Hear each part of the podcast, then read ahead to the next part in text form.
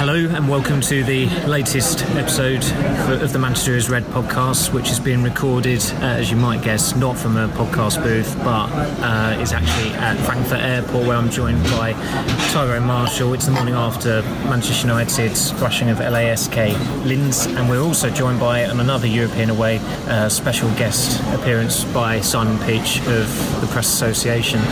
Uh, PA Media, I tell you every time. P- PA Media. So apologies for any background noise that you might get of tables or chairs screeching or coffee cups clattering away. Um, gentlemen, I suppose, given the current situation in the world, we, we really should start with the coronavirus uh, or COVID 19 as it's um, as is, is, the technical term for it. Uh, it's looking like United, well, almost certainly will not play this weekend. We, we don't know when they may actually play ever again. They've got a Thursday game scheduled in their Europa League second leg. That looks very doubtful given the way things are going. Um, Son, how, how you do, do you think this is? I mean, I think I know your answer this, but do you think it would be the right move to just postpone all the Premier League games? Yeah, I really don't understand why they haven't done it sooner. I, so we should say it's 8 a.m. on the Friday, UK time, so we're fully expecting by the time many of you listen to this, the Premier League will have been suspended, maybe at first just for a week, but it doesn't feel like it will be if the peak of COVID 19 isn't going to be for a few months. It's a really, it's really hard to get your head around because I think a lot of people will have under and not given this the credence it deserves. Really, the the, the, the illness, um, the virus, the, the way it's spreading, it's now World Health Organization have turned, uh, made it a pandemic. And, yeah, it's I, I realised last night that's probably the last time I'm going to see a football match for a, for a while. Yeah, yeah. Uh, Ty, was that the strangest game you've ever attended in a journalistic capacity? Uh, yeah, quite probably. And I used to come to Burnley, so that's saying something. I was about to make that. um, yeah, I mean, it was absolutely surreal, wasn't it? It was an, an eerie atmosphere, apart from the 70 or 80 LASK dignitaries or fans in, in front of the press box who made a, a little bit of noise every now and again it, it, was a very bizarre game. I mean, it, was a game that should never have happened. Even three hours before kickoff, it, it seemed probable still, or very possible, that the game would be called off. There was speculation during the day that UEFA were going to knock the Champions League and Europa League on the head. I mean, that is inevitably going to happen next Tuesday. So, I mean, it's a case of when rather than if this second leg, uh, a case of if rather than when this second leg gets played at the moment. I would say. I mean, we were throwing around suggestions on the plane this morning and on our way to, uh, to Linz Airport about how you fit the season in now and what you do. And it is just impossible to work out what the scenarios is and, and how they how they finish this season and when they finish this season. It's going, it's to be fascinating to see how it plays out. But like I say, I, I can't see any way United are playing in the next few weeks at least. And the reason it probably is so impossible is because there just doesn't appear to be any joined up thinking. And no, I know, I know no. on Tuesday you wait for bringing all 55 member associations together in a conference call to discuss coronavirus, the implications on club and international competitions. But why on earth did that not happen two weeks ago? They were all yes, together yeah. at the uh, the Congress where they were all making jokes about do we shake hands or not. Maybe just I don't know. It just it feels like people are acting too late. It, it does feel as though the whole situation has almost as if it was treated a bit too frivolously at first. Um, from, from, United's perspective, obviously they put uh, a statement out the other day that they don't want players or staff posing for pictures or t- having you know having selfies with fans or signing autographs then a fan um, and, and, an Austrian reporter asked Solskjaer for an autograph and a picture at the press conference, and, and Solskjaer obliges because he's, he's a very diplomatic and, and amiable person. Um, should should also add that there were a lot of fans who have been given 350 pounds to c- cover the costs of their good, travel, yeah. which was a very very very commendable gesture.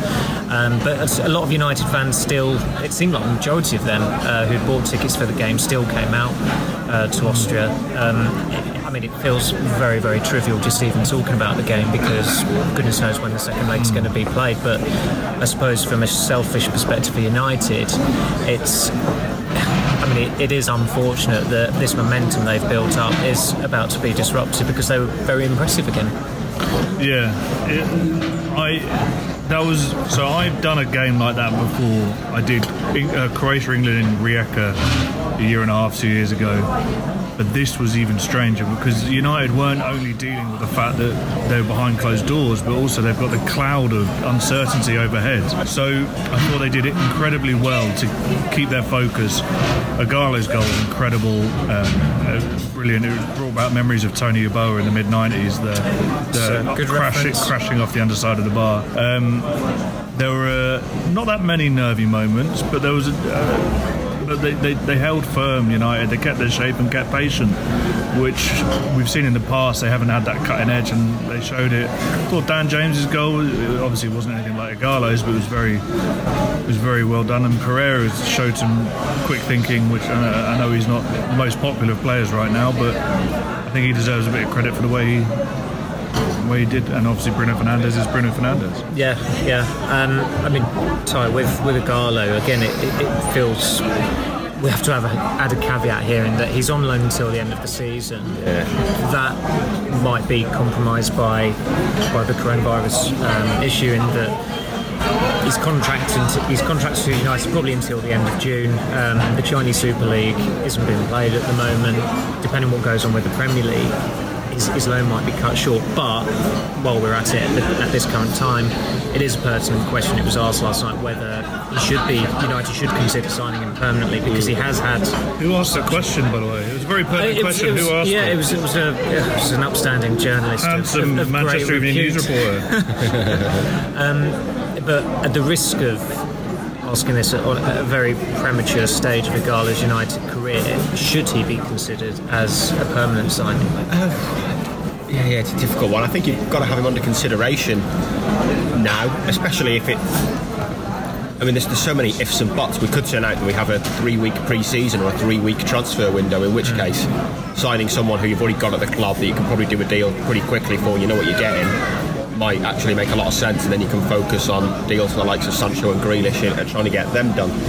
Um, I mean, I sort of scoffed at the suggestion of signing permanently not so long ago, as I'm sure many people did, but he, he cannot do much more to, to stake his claim, really. I, I think, I mean, he's been absolutely fantastic, hasn't he? Every game he's played, every time he's come on, he has had an impact.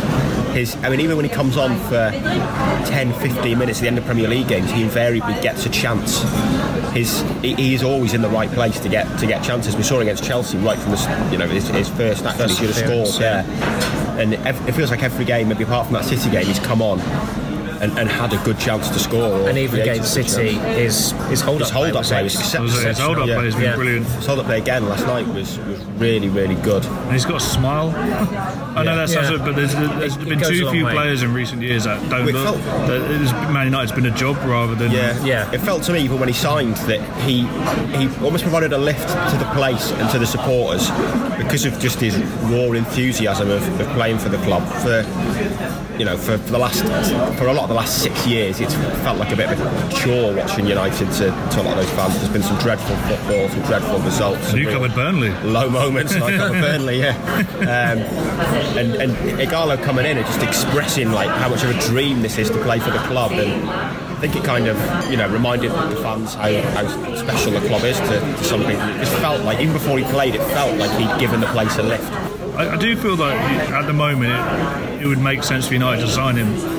When you take a squad to a World Cup or European Championships, you talk about having good tourists when you get towards the bottom of the the depth chart, if we want to get to American speak. He might only be fourth choice striker, but if you know you've got a fourth choice striker that is pinching himself to be there, will give his all every time he gets on the field, and won't kick up a fuss that he's behind two, three other players, why wouldn't you? Yeah, what you don't want to do is sign a big name striker that impedes Mason Greenwood's developments at the moment. Yeah. And Ighalo's not going to do that. If Greenwood takes off next season and finds himself above Ighalo, Ighalo's not going to kick up a fuss at that. If you spend 30, 40 million pounds on a bigger name striker, you might well demand to be playing more often. Well, look at Tottenham. The struggles they've had when Harry Kane inevitably gets injured and misses a chunk of the season, they don't have an adequate replacement. Or United have an adequate backup. Why wouldn't you try and get a deal over the line? You might have to take a wage cut though. yeah, yeah. Although I don't think I think the, the impression he gives is that he wouldn't be bothered about that, given that he's he's got the What's the thrill difference between 300 grand and 100 grand? Yeah, anyway? yeah, yeah. I, I- I think the um, even that might hit him at some stage, even though he's very, very enthusiastic about playing for United. And he stops in mix zones, which is important. which is also important. Uh, I suppose the other aspect is, of it is that at a time where Rashford's out in the long term, and there's obviously there was the concern of Martial having to take on a, a greater workload. They have been allowed to rest Martial because of Ighalo. Ighalo has obviously come in and scored goals against teams that, okay, it's you know, the, the fodder if you like, Championship side, Europa League side. But his impact overall has been very good. Martial's been allowed to rest. I think Martial's completed one game since since Garlo came in. So even though he's injured at the moment, um, and you wouldn't imagine. Well, again, we're talking about injury timeframes. It just it just seems rather pointless. Uh, but that's been another. Mason Greenwood's going to be 25 when United next play. Well, yeah, yeah. We, unfortunately, that's the, the, the, there are a lot of variables uh, going into United's next game, whenever that may be. So, uh, just just to stress again, we're recording this at uh, ten past eight. It is now UK time. Um, the Premier League are probably going to announce by the end of the morning that the games for this weekend have been postponed. So there'll be caveats galore in this podcast recording. Uh, you touched upon Dan James. Um, I mean, I've, I've felt in recent weeks he has been gradually improving. I know there are a lot of United fans who still get frustrated by him. He's possibly an easy target as well bec- with a certain United fan demographic in that he's a British player. So automatically by then, if you're not producing, you know, you need, you need the more exotic names to come in. But he got his goal uh, last night. It was very similar to you know the goals he scored or some of the goals he scored in, in August. Um, overall, he has done pretty well this season, despite that little two-month slump he's had. Yeah, and I think people underestimate, and plenty of players have spoken about it in the past, about going from a mid-sized Premier League club to Manchester United and what a culture shock that is. Well, imagine someone that couldn't even get in the team at Shrewsbury. What was how many years ago was that time? Tough team to get into. How was it two years Two ago? Two years, ago, two seasons yeah. ago. Yeah. couldn't even get into the side on loan.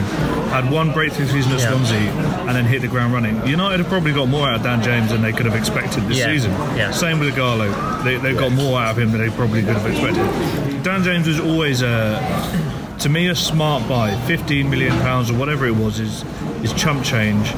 Uh, at, i- i- in the current market, I think his overall fee, because I, I no doubt the add-ons will go up to Yeah. 18 million. His overall fee would still be cheaper than what they bought Van Nistelrooy for in 2001.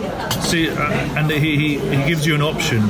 He, his pace is crazy, um, and he again he's someone that plays with a smile on his face. He's uh, and look, and I hadn't really thought about this. He does play with a smile on his face, but imagine if you were his age and dealing with the stuff he's had to deal with Yeah, exactly. with his Yeah. with his Well, father. father dying. So Yeah. to, to have done as well as he did, and to it's, it's pretty pretty incredible, really. It was clearly a smart signing and, and a great bit of business for the long term. But I, I think it was unrealistic to expect him to be playing every week this season. At that, he's a very callow 22-year-old in terms of experience. Like I say, it wasn't until September last season that he first started playing regular men's football. He'd had less than a full season in the Championship, and then suddenly moves to United. It, it all happened so quick for him. He didn't. He doesn't have a great bank of experience in terms of playing senior football, and what he does has come for a mid-table championship team. So to suddenly throw him into the Man United team and expect him to, to deal with the, the glare of the spotlight and be playing every week, I think was unrealistic. But it's been a case of needs must. They've been numbers in attacking areas all season, and he's probably suffered because of that in that he's not been able to be taken out of the team and given a rest, and he's kind of had to, to play through his, his barren spells and his tough spells, and he's in need of a rest. But like I say, there has been signs recently that he's getting better. He was good against City. His decision making is still iffy at times, but it, it was much better last night the way he took his goal. You've got to have a bit about you as a Manchester United player for Neil Custis to really like you as well. Does he? Yeah, I, I, I, sus- I suspect Neil has a soft spot for Daniel James because of the puppy video. Oh yeah. Uh, to be fair, that- that's a good video. yeah, yeah. I've If got a you- soft spot for him as well because he, he grew up near where I live. Yes, yeah. He's, Yeah. he's obviously He's english-born English born, Yorkshire born, I should say. Uh, But he York- uh, he didn't care when I mentioned that to him. He just didn't care. he couldn't have So cared you any tell- less. he- he- he's actually stopped in the mix zone this season. Oh, well, Yeah, just the once. Um, it was his birthday as well, which I didn't realise until I was like, "Why does he look so grumpy?" Ah, because I'm dragging him away to talk on his birthday. But no, he's mistake again, will he? he's uh, he's a, he's he's got something about him. He has. He definitely has. He definitely has. Eng- England's lost. Wales' gain. Um, unfortunately for Wales, it, you know, the European Championship might be a, a fair way off for them as well. Um, so, th- I mean, the, the tie feels so over that you, you might as well not play a second leg anyway. Whenever that second leg, uh, You might be in luck. be. You know, we're, we're, we're all, you know, we've we've made this trip anyway. Um, a lot of fans made the trip as well. It was very um, good of the Linden's police to let fans actually watch from. There was there was a gate. If if you're watching the game, there was one stand. There was one open end, but the stand, the end opposite to that, the gates, uh, the entrance gates to the stadium were you, you could actually look through them and see the pitch. And some United fans did that uh, and were you know, singing the songs at the start of the game and after United scored goals. So they managed to catch a glimpse of it, and you know there, there were half and half scarves being sold outside, which They'd already been No. printed, hadn't they? they had, yes, very much so. yeah, yeah, and uh, it, I mean, perverse, perversely, it might be a, a, a nice, well, a souvenir edition. You got given five, that- didn't you? Probably worth it in years to come. The, the only, I, I, I'll admit, I've got Man United's one. last game. I have one half and half scarf, but it was bought for me, and it was a certain final, European final in 1999. So I'll, I'll leave it at that. Yeah. Um, yeah, the Cup Winners' Cup final at Villa Park. Um, but you, you, these these travelling sports do deserve a mention for still coming out here, Yeah. or to Austria. We're in Germany now, but it's it's still fantastic support. Yeah, obviously a lot of them had non-refundable travel, um, but they still came out. They still there was everywhere you went there was just a couple of people. It was all rather tame and quiet, but they enjoyed the sunshine, enjoyed the, the local beers. I know of one fan that managed to get into the into the stadium. Yes, yeah, I heard one. He, not the one I think you're thinking of, but another one. I was told that two got in. I've, I've been shown a picture of their, their vantage point when they snuck in, but there was another talk that one got in, lasted three minutes, was turfed out, and got a 30 euro fine. Well, I know of one guy that was sat in the press box uh, and somehow managed to blag his way in as a journalist. but he, uh, yeah, I've known him for years. And I went, "How are you in here?" And he went, "Dawn." And I was like, "All right, we'll speak later." So he did well. He There did was, really there was, well there was one lad who uh, claimed to have an NUJ card outside the ground who uh, was name dropped in one of our one of our peers yeah, who, yeah. who could not be who could not be in Austria. Unfortunately, he was at Anfield on uh, Wednesday night. Would it have been yes Wednesday night? He was, he was saying he was a friend of him. Are there any spare parts going along? Uh, Neil Custis looked in, in great form in that he was Ken Lawrence. Ken. It was a different. Just, just to clarify on that, uh, Ken Lawrence, the, the Sun's reporter, was out here, but his accreditation read Neil Custis as he was a, uh, an 11th hour replacement for Neil, who unfortunately couldn't make this trip.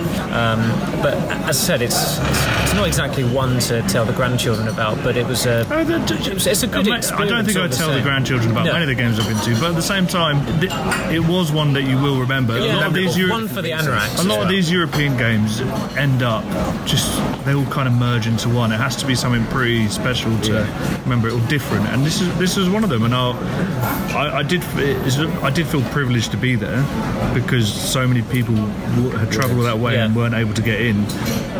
But th- hopefully there will be some more European travels to come because, as you say, United are through already. It did sound like on the last conference call the number of mentions of coronavirus, where maybe at the time, in, in retrospect, we were all looking at thinking. Meanwhile, Alibaba, Yeah, yeah. That was a we're, bit- we're, we're all thinking, yeah, okay, it's, it's a China-only problem, and of course it isn't anymore. But it did seem then at the time that the um, the Sympathy United Express to people who tested positive for it or was suffering from it or died from it, uh, sadly, was also their kind of subtle way of saying, unfortunately, we cannot, we just cannot go to Asia for pre-season now. I didn't take But- it like that, but that is an interesting. Well, I, I thought. Look, I know those sense. calls can be crass, but I thought it was it was quite a sincere statement. Woodward, Yeah. Ave- Woodward even spoke about it. Normally, that section of the investors' call is left to Richard Arnold. It's, it's kind of United's way of throwing Richard Arnold under the bus during these calls, so Woodward doesn't have to talk about the app and Alibaba and and Trump and Yes. impeachment. Yes. And, and uh, Brexit, yeah, Brexit on Twitter as well. Um, but, but fortunately, Odion Ighalo's come a long way since he trended number one on, on deadline day. Um, in terms of pre-season, I mean, a lot of United fans obviously don't don't make those trips, but there's probably more interest in what's going to happen there now, given the state of the world and the state of the, the footballing calendar. Uh, I mean, even with that, at the risk of looking too far ahead, but I don't think we are necessarily, given that the Euros could be put back a year. Clubs, not just United, surely are going to just have to take a, very, a, a commercial hit and just have a close pre-season or I think a club like United could still make a fair whack, even from doing it locally, w- relatively locally. Well, they, they had a very successful friendly in Dublin a few years ago They went against to Cardiff. Sampdoria. Uh, Cardiff as well, yes, yes. Obviously, they're yeah, Hampden Yeah. Park or one Wembley. in Scotland. Yeah, I mean that's probably going to be free this summer. So yeah, we might. Yes, yeah. Um, yeah, it's a, it's a strange one. Obviously, they were looking at a few things. India was mentioned. They've never been to India before. Yes. On a pre-season tour. Yeah. That I believe I saw yesterday have cancelled tourist visas uh, in India. So and you would know having. Well, I had to get a journalist visa, but we won't go into that. That was an absolute nightmare. But Was that worse than China as well? You Oh, yeah, yeah, yeah, yeah, yeah. That's- that, that was bad enough. um, yeah, they're going to have to change a lot of their plans. But it, it, I don't really understand how they can even look at pre-season. No. No. They, We don't know I when it'll be. Don't know when it will be. You don't know where the inf- the virus will still be, if it's still around. It's I, as I said to you guys earlier when we were walking through the world's largest airport. It feels like. Um, I've never felt so unsure about what's going to go on. Uh, ju- I know it's only football, but this is our livelihoods, and we don't know where people are going. Fans don't know what they're doing. We don't know how it's going to impact people's jobs in all walks of life. How football um, people use football as uh, as a form of escapism, and what are Sky Sports News going to do for the next three months if all sports are cancelled? It Thought might, just James- have to, it might just have to merge with with Sky News. Yeah, I don't. It's It's just, just, it's- it's, such a rapidly changing Yeah. situation that in the wake of Dortmund cancelling their tour of Asia in pre-season last week, I asked United. I, I didn't realise that. Yeah, they, they cancelled last week. I asked United what their plans were and got back a statement that didn't really tell us a great deal. But at the time, that kind of felt like the biggest issue or the biggest talking point around the coronavirus and how it's going to affect pre-season. And now, less than a week on, it's way down the list and things are a lot more imminent. And we don't know when the season's going to end, when next season's going to start. it's just all a shape bit surreal, isn't it? Yes. We're sat at Yeah. an It's airport bizarre, now, isn't it? surrounded by people. There aren't very, there aren't that many people with face masks on. There are a few. was actually weirdly. I mean, we came this route on Wednesday, and I would say there's a lot more in face masks today than there was on Wednesday, and that's within. Still, Yes. I agree. Yeah. I agree Yeah, but I there's still probably only two percent of people, one percent of people. probably like, not many. there's not that many, and And they've, the advice is that the masks are not that effective. they're not that anyway. effective. But it, it's, I think they're better than not. Yes. But, um, yes. Yeah, it's just, it's just, it's all so surreal, isn't it? It doesn't. Yeah, the, the, there's. I mean, surreal is, is the only go-to word for it. I mean, in your in your story that you did, Ty, the, the word that um, United used was monitoring, or the phrase was monitoring the situation. Monitoring it's- it is it is very easy to deride that statement, but given the state of play, it's probably it's probably the logical stance on things. It is, yeah. I mean, they said they were monitoring it day by day, which at the time felt like the line, but I mean, it, it was fairly obvious. And is, I mean, you, if you're monitoring it day by day at the moment, you're probably monitoring it too slowly. To be honest, it, it feels like you need to be monitoring it hour by hour. We were talking yesterday about how quickly Yes. things things change. Yeah. I mean, the Premier League statement last night's the classic example that within 50 minutes of saying all games are ahead, one of the managers has, has tested positive. Well, la- la- last night the statement from the Premier League announcing that all the games were, were on came at half past nine UK time. The statement that came Arsenal. from uh, Ten past ten, twenty past Yeah, was it 40 minutes later? It was n- 63 minutes after saying every game's going ahead. Yeah. Was a statement saying emergency meeting because Yeah. the Arsenal manager's got Uh, coronavirus. We shouldn't laugh, but I think it should, we should stress that we're laughing at how visible the um, the, pre- Oh, the leadership, the Premier League the leadership the situation. of the government leadership seems a little lacking. I'll put it politely as a impartial news agency. Um, but in terms of the sport, I mean, what on earth are the Premier League and the EFL doing? I'm Yeah. sure they, they've got some good decision makers. Some of the decisions they've made over the years, you can't trust them when it comes to something like this. No, well, we, as I mean, even before we um, we flew out here, there are some players in self isolation after they came into contact with the Olympiacos owner, uh, who tested positive for, for COVID nineteen. And since we whilst we've Who's been, also the Nottingham Forest owner. Yes. The EFL haven't done anything about that. And of course, um, just just overnight, uh, Manchester City players tested. It's been tested for it. Callum Hudson-Odoi uh, been tested positive for it. You've had the Leicester, um, a few Leicester players obviously been put in self-isolation as, as well. well. Watford has come up as well. It's probably a matter of time, unfortunately, until a United player tests positive or is tested for it and, and forced to go into self-isolation as well. I said it's, it's a very very surreal experience. Uh, just just covering it. Never mind fans not being able to go and, and watch their team, and th- there are livelihoods at stake uh, lower down the, the football pyramid, especially in the football league where clubs obviously heavily dependent on gate receipts. Um, while you're here, uh, Simon, you made the news as well this week. Uh, I always make the news. That's my job. Um, you became the news this week. yeah, inadvertent. Um, well, yeah, basically the flight from Frankfurt to Linz on the way out on Tuesday evening. I was feeling very smug. I was going to have a nice sleep in on Wednesday, uh, get all the travelling done, and beat any travel chaos. Turns out the uh, engine didn't, the right engine didn't decide to work on the flight. Uh, so ten minutes into the journey, I'm awoken by a, sh- a shuddering and a shaking Austrian man to my right by the window as we were right over the pointing at the flickering orange glow outside.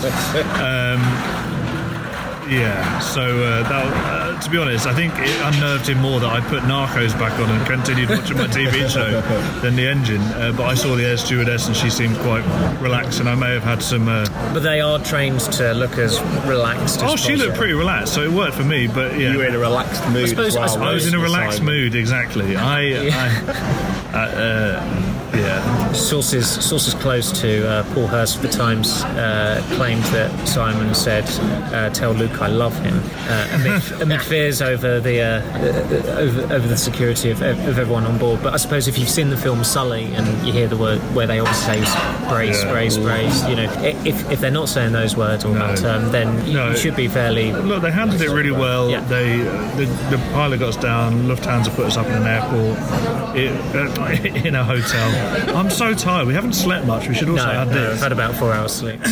But um, a rather surreal one, not a rather surreal experience. One of many this week. Yes. Yeah. Hopefully Yeah. not one I'll be repeating. Um, and yeah, it's, it's always nice when you become the story. Yes, yes. Uh, as, as purely pointless as this section is no doubt going to be, but given that United are, pla oh sorry, due We're play going to draw. Are we going to this guess when the next game is? But uh, I mean, this is this podcast would have come out after the embargo section as um, uh, the embargo stories have come out. Uh, Solskjaer was was asked about Mourinho, Tottenham, because that's who was Good question. That one as well, wasn't it?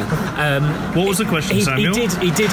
He What was the question? He did slightly bite. I mean, I, I the way I phrased it was that uh, Mourinho had said uh, when he was a pundit back in September on the day United lost two 0 to West Ham that United were worse than they were under him last season. It was put to Solskjaer, a Tottenham worse under Mourinho than they were under Mauricio Pochettino. He didn't bite on that, but he did say it was pretty pointless to keep on going on about players who are injured, who are unavailable. Mourinho, of course, has been very vocal about not having Harry Kane, not having Son, Son Min. Uh, Steven Bergwijn is also um, out for the season, but might not be out for the season because the season could run until June and he might be back by then.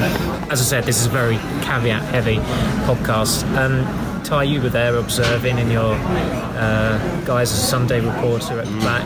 Uh, did, was that a little nibble from Solskjaer? I thought so, definitely. Yes, definitely. He, um, like you say, he was he was determined not to bite at your first question, but second time around, Couldn't help himself. yeah, he couldn't help himself, and it was well it was well phrased to give you to give you credit. and he, um, yeah, he, he clearly made that point about. You know, you, you mentioned Mourinho talking about Son and Kane, and he's had it comparable with Pogba and Rashford, and he just shot back with, "Well, I don't talk about them, do I?" And it was very clearly uh, a, a dig, a very well, not so subtle dig, really. That, Yeah. that he has had injury problems to, to talk about, but hasn't bemoaned his luck in the manner of Mourinho, who has barely shut up about bemoaning his. It, it, it was. It, it's a valid comparison because United were certainly in the first two, three months they were terrible for large parts of it, but they did have injury issues, and when a key player like Martial came back, they looked like they were a bit more on it as well. Um, Simon, you've you've obviously spent time covering Tottenham, uh, and you have a very special relationship with Mauricio Pochettino as well. How how does how does this Spurs side compare to to his Spurs side? And, and I, I suppose in his last year Tottenham, it, it did start to unravel. Yeah, I mean, despite reaching the Champions- yeah, League final. yeah. The caveat of that again. I think the spirit um, that, Tot- that made Tottenham special is gone, or Yes. has been largely eroded. Um, they've still got talented individuals, but now they're individuals. My issue with Jose when he was at Manchester United was that United kind of, when they did win, were bludgeoning side just by the pure quality that they had in the individual players, not necessarily the formation or style that they'd been put out in. Um, and it feels like that's how Tottenham have got results. But when that doesn't work, it doesn't work quite spectacularly, as we've seen at Man United and with Spurs recently. I, I don't buy into the whole Jose is, is a busted flush thing. I still don't think there's many managers that can change a game from the bench quite as well as him. But I don't. It didn't feel like a natural fit, Jose and Tottenham. No, and it, especially it's, given how miserly the chairman is and how demanding Mourinho can be in a transfer window as well. I mean, that's that's going to be brilliant at some point. Um, Whenever we get to the transfer window, yeah. Yeah, yeah, no, no, yeah. Uh, two very strong characters. You wouldn't be surprised to see them butt heads, but I, I think Pochettino will be as the years go by, his legend will grow at Tottenham, and I think they'll realise what they've missed. And I think the players will realise what they've missed as well. I understand that they may have got bored of his techniques, his personality, but come on, have, have a look at yourself. Yeah, mm. he, he's well. I know Juande Ramos won a trophy, but Pochettino uh, certainly is the best Tottenham manager they've had in in, in decades. Anyway, uh, just I mean, a lot of United fans still say you know get rid of Solskjaer when the, at the end of the season get Pochettino in. That that does feel very unlikely at the moment, given the oh, rich vein of form United yeah. are in. The fact we've not really spoken about Pochettino no, no. for weeks, apart from the fact they're playing Tottenham, says everything. Yeah, yeah. It's not felt like Solskjaer's been under the cosh since possibly um, the first press conference back from the winter break, where of course there were serious allegations about. Um, a former player of his at Molde, yeah. and he was confronted with those allegations at the press conference. Then United beat Chelsea, and it's been pretty you know, serene for them since then. But on Pochettino, I mean, again, depending on the coronavirus, depending on when the season ends, depending on United's form, uh, I mean, he's, he's, already said that he wants to. You know, get back to management and, and, he wants to manage in the Premier League, which does seem to restrict his options to one club. Uh, do, do, you see another? I mean, he's, he's got a close. He played for Paris Saint Germain. You'd possibly say Paris Saint Germain would be an option, but do you think he would settle with taking, let's say, over a year off because he was sat by Tottenham in November? Can, can you can you foresee him just in the summer not having a job? Um, I think he's smart enough not to just jump into anything, but you're, you're one of the only people I've actually heard bring up Paris Saint Germain, which to me has always been a quite a logical choice. He was captain there. I yes. mean, he, he, it's not like he went on loan there for three months and that was it. He, he was a big presence there, and his, they would help him fulfil his ambitions and win those trophies that he, hasn't, he hasn't managed to do yet, despite coaching the mighty Southampton. Um, personally, well, I know, I know he wanted the Man United job. Yeah, he did. I presume he does. still does. um, but that job, unless the rest of the season, whenever that happens, if happens, uh, kind of unravels like it did last season, then I don't see Ole Gunnar Solskjaer going anywhere. All the noises you hear out the club is that he's safe, and my hunch has always been that the only way he would go at, at right now is if he fell on his, his own sword, which again seems very unlikely when things are going well. So I think Mauricio will probably be wisening up to the situation uh, at United and realise that he probably will have to take another job. United won't lose interest in him, I can't no. imagine. But he won't take the job at Barcelona because he's an Espanyol yeah.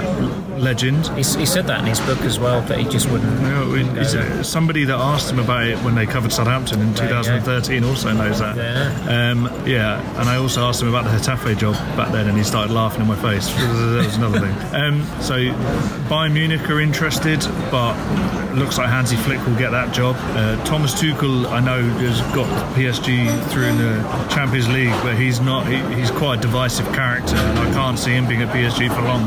But how many other big clubs would? It does feel like there are. Uh, it just feels like a Paris Saint Germain. Even looking at the video of them mocking Haaland over what was a fake Snapchat video, that that is a nest of vipers there. Yeah he he would also struggle to get them to buy in fully to what he wants. Yeah, he, he, yes. he does. Yes, he's yes. demanding, and he relies on young players that are willing to bend the knee in a way and just. It, it, would feel like a big risk for a manager like Pochettino to go to PSG as well, who, like we say, hasn't yet won a trophy. Who, I mean, what you win League One by just turning yeah, up there. Yeah. Exactly. So you, even if you win League One and go out, if you win League One and go out in Champions League last 16 and quarterfinals, you're a failure, aren't you? Yeah. You're going to be judged on the Champions League. Yet winning the Champions League is incredibly difficult, even for Paris Saint Germain. So it, it feels like it's a, you know, it's a, it's a huge risk because if you do, if you just have But one, where does he go though? Real Madrid. well, wait, be patient. Like I said, I, I think Solskjaer's pretty much in unsackable territory this summer now. Yeah, he's approaching that, isn't he? yes. But just keep the powder dry. We- We've seen that things have imploded quickly before at United. So another big club will sack a manager within the first two, three months of next season, whenever that is. So just, if you're Pochettino, maybe just be patient rather than, than diving into a job that think you're difficult to emerge with, with credit from unless you win in the Champions League. Well, if Hasenhüttl doesn't sign his new contract, he's more than welcome back at St Mary's. There you go. the, the Dream Alliance. It was, yeah. oh, I was- sorry, apologies for that. Waitress was just very politely asking if, if we were okay, but uh, I think that's a, a decent time to wrap it up on what's been such a, a, a bizarre trip that a Manchester United player's father even asked how Simon Peach was getting into the game, and he wasn't getting into the game. Uh, we'll leave it there. Thank you very much for listening. Thank you to Simon for coming on as a guest again. Thank you to Tyrone as well uh, for getting through this. We're all very bleary-eyed, but hopefully we've made you know, just about enough sense of what has been a very, very surreal United trip, but a successful one. Uh, we'll doubtless do another one of these next week, but goodness knows what we will talk about, given that it's unlikely that the game against Tottenham Hotspur on Sunday will go ahead. Nevertheless, if you'd like to subscribe to the Manchester Evening News' uh, Manchester Red podcast, you are able to do that. And if you would also like to leave us uh, a review on uh, iTunes, that would be greatly appreciated. Thank you again for listening and enjoy. Hope you enjoyed this podcast.